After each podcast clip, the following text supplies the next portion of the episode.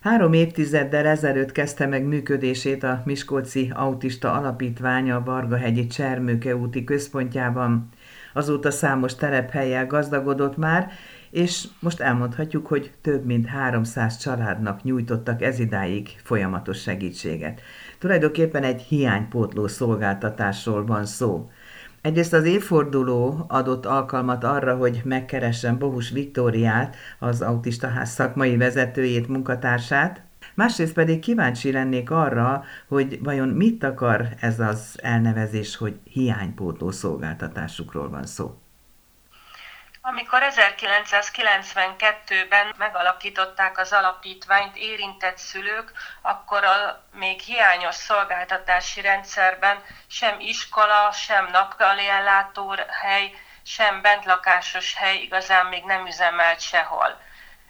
A szülőknek nagyon fontos volt, hogy gyermeküket biztonságban tudják napközben is, és fejlesztést tudjanak nekik biztosítani ezért Szalkainé Haraszti Krisztina érintettség révén összefogott pár szülővel, és létrehozták az alapítványt. Először még csak kilenc fő járt az alapítványhoz, főleg csak nappal. A kisegítő iskola helyett itt próbálták így a napokat eltölteni.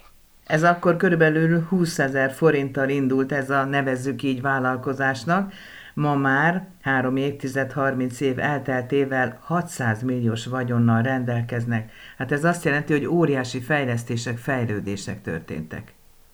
Igen, egy akkori kicsike épületből mondhatni már egy ellátó komplexum épült, ahol 50 fő bent lakó kliensünk van most, 20 fő jár be napközben, de nappali ellátásra, és működik egy önálló kis eseni iskolánk, a Vargahegyi Alapfokú Fejlesztő Iskola, ahova ugyan 20 főre van engedélyünk, de 10-15 fő jár. Ők nagyon sérültek, de muszáj, hogy velük is foglalkozzanak pedagógusok, fejleszék őket. Most, amiről beszél, ez kimondottan a Csermőke úti központra vonatkozik, de hát van önöknek, úgy mondjam, ilyen poripszerű, kinyúló karjuk is, mert túlnő ezen a fizikai értelemben vett körzeten a tevékenységük. Igen, mára már a komplexum nem bővíthető, 50 fő ugye a maximálisan megengedett létszám, illetve nem is tudnánk több főt ide már beköltöztetni és az Unió is azt támogatja, hogy minél több támogatott lakhatást hozzanak létre, ahol a kevésbé sérültek szinte önállóan kis támogatással tudnak önálló életvitelt folytatni. Ennek kapcsán először próba jelleggel itt Miskolcon egy fiatal pár költözött ki támogatott lakhatásban. A fiatal pár valószínű össze is fog házasodni, ők minden nap bejárnak ide dolgozni, tehát folyamatos felügyeletet biztosítunk itt, de mikor hazamennek, akkor tudják élni az ő kis életüket. Illetve Szakált községben, Miskolctól 25 kilométerre, szintén egy támogatott lakhatást tudott nyitni alapítványunk, a Barka ház, vagy Barka otthon, egy régi kis falusi vendéglátóhelyet alakítottunk át. Ugye a Covid miatt a, a vendéglátás sajnos nem tudott működni, de így a támogatott lakhatás keretei közt nyolc fiatal költözött ki oda, és ott is egy állandó felügyelettel, kisebb segítségekkel tudják folytatni az ő életüket. Ugye a beszélgetés elején én azt mondtam, hogy hiánypótló szolgáltatásról van szó, de azért ebben a hiánypótló szolgáltatásban, ami tulajdonképpen állami feladat, ebben számíthatnak sokszor civil szerveződések, olykor például a városi önkormányzat segítségére is. A támfal építésére gondolok. Igen, sok mindent ugye, mint civilek segítséggel, önkéntesekkel tudunk végrehajtani.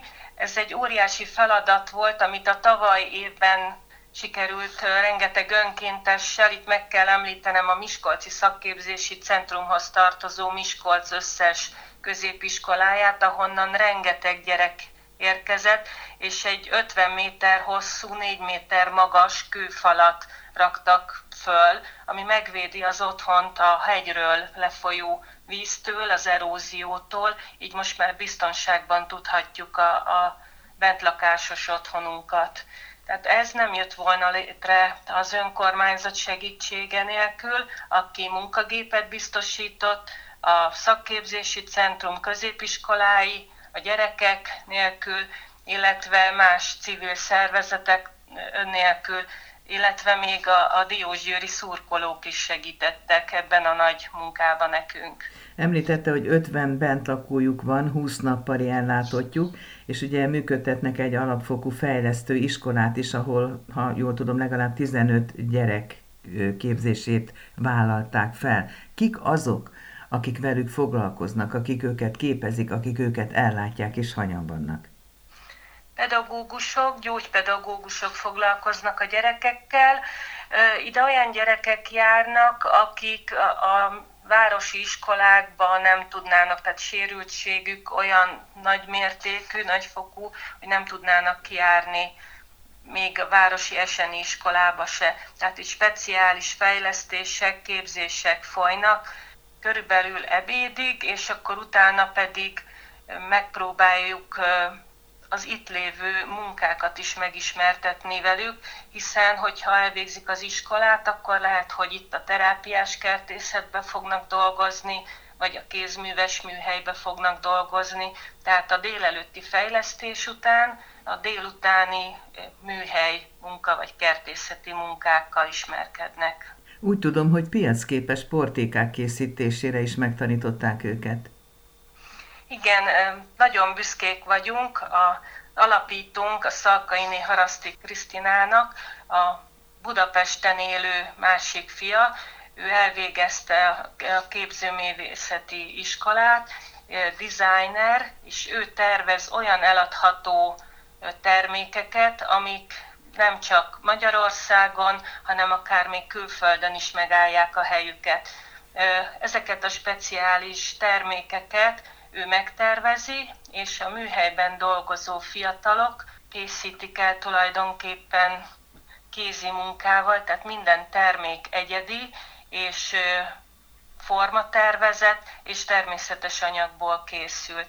Ezek lehetnek kosarak, vesszőkosarak, táskák, kisbútorok, kisállatfelszerelések, textiltermékek, tehát gyógyteják, nagyon sokrétű termékeink listája.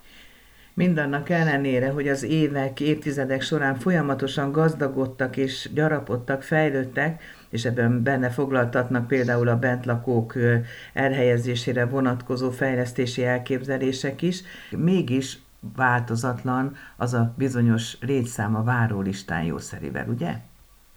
Igen, várólistánkon több mint 50 fő szerepel, és ez szinte országosan elmondható, hogy óriási a váró listák hossza, tehát több ilyen, azaz, hogy nem is csak ilyen, hanem kisebb léptékű intézményre vagy, vagy támogatott lakhatásra lenne szükség, ahol a kisebb létszámokkal, nagyobb fejlesztéssel meg tudnák oldani azt, hogy ugyancsak támogatással, de mégis valamennyire önálló életvitel tudjanak folytatni a, a fogyatékossággal, autizmussal élő emberek. Nyilvános ünnepség keretében idézték fel a három évtized eredményeit, és hát ünnepelték meg a születésnapot. Mi volt az, amire a leginkább büszkék voltak? Hát szeptember 15-én volt ez a nagy ünnepség, egybekötve egy pályázati fejlesztéssel. Először is két emléktáblát avattunk, a 30 éves fennállásnak az emléktábláját, illetve egy, egy fűtéskorszerűsítési projekttábláját. Az eseményen nagyon büszkék voltunk az ellátottjaink műsorára, a, fellépett a énekes kórusunk, és a bentlakók egy táncműsorral is készültek. Nagyon szerencsések vagyunk abból a tekintetből, hogy az alapítvány támogatják a szülők is, hogy szülői támogatással, illetve egy pályázati támogatással sikerült felújítanunk a fűtésrendszert, amit szintén ezen az ünnepségen tudtunk bemutatni a nagy közönségnek és a sajtónak. Hát ez most itt a rezsi árak alakulásakor különösen fontos esemény lehetett. Igen, ez a fűtéskorszerűsítés, ugye mindig nagy probléma volt az, hogy a régi elavult hat nyíltégésterű, nem biztonságos gázkazánunk, a fűtési szezonban több mint egy millió forint volt mindig a fűtés. Na most a gázfogyasztás az, az új kazánok révén le fog csökkenni 30-40 százalékkal, viszont mivel megemelkedtek a gázárak, így megint csak nagy probléma lesz a fűtés. Terveink vannak, de ismét támogatások nélkül ezt nem fogjuk tudni megvalósítani. Tehát szeretnénk egy kis napelemes rendszert, áramfejlesztő rendszert létrehozni, hogy akár egyedi fűtőberendezéseket, elektromos fűtőberendezéseket tudjunk a szobákba felszerelni, mert ugye a sérültség fokától függően van amelyik szobába nagyobb hőmérséklet szükséges, ahol ágyhoz kötött bentlakóink vannak, de van, ahol kisebb hőmérséklet szükséges, illetve így meg tudnánk termelni a ehhez szükséges villamos energiát, hogyha netán a gáz ugye nem fogjuk tudni kifizetni. Tehát még mindig vannak tervek, és mindig várjuk a támogatásokat, hogy tudjunk a jövőben is ennek az 50 bentlakónak, illetve az ő családjaiknak biztonságot nyújtani, illetve az itt dolgozó közel 100 alkalmazottnak, akik közül a fele megváltozott munkaképességű. Tehát nagyon nagy szükségünk van a biztonságos működéshez, további támogatásra. Hát igen, az ünnepség és az ünnep után ismét a szorgos hétköznapok következnek, és hát ez az egyik legfontosabb feladat ezt a biztonságos működést, működtetést megvalósítani. Számíthatnak segítségre? Hát mi optimisták vagyunk, ugye fejleszteni szinte csak pályázatokból tudunk, úgyhogy bent van egy jó pár pályázat, várjuk az elbírálásokat, illetve számítunk szülői támogatásokra, más alapítványi támogatásokra, tehát mi mindig csak pozitívan állunk hozzá. Ha netán valami probléma lenne, akkor az országos érdekképviseleti szervekhez tudunk még fordulni, hogy együtt találjunk ki valamit, tehát bizakodunk a jövőben, nem adhatjuk fel, mert az 50 bent lakó és a, a családjaik bíznak bennünk, ugye várják, hogy élethosszig tudjanak a, a családtagjuknak biztonságos ellátást nyújtani, és nekünk is ugye törekedni kell megteremteni a biztonságos jövőt. Hát ehhez én sok sikert, kitartást és főként szerencsét kívánok. Köszönöm szépen Bohus Viktóriának, szakmai munkatársnak a tájékoztatását a 30 éves születésnapját ünneplő Miskolci Autista Alapítványról. Én is köszönöm.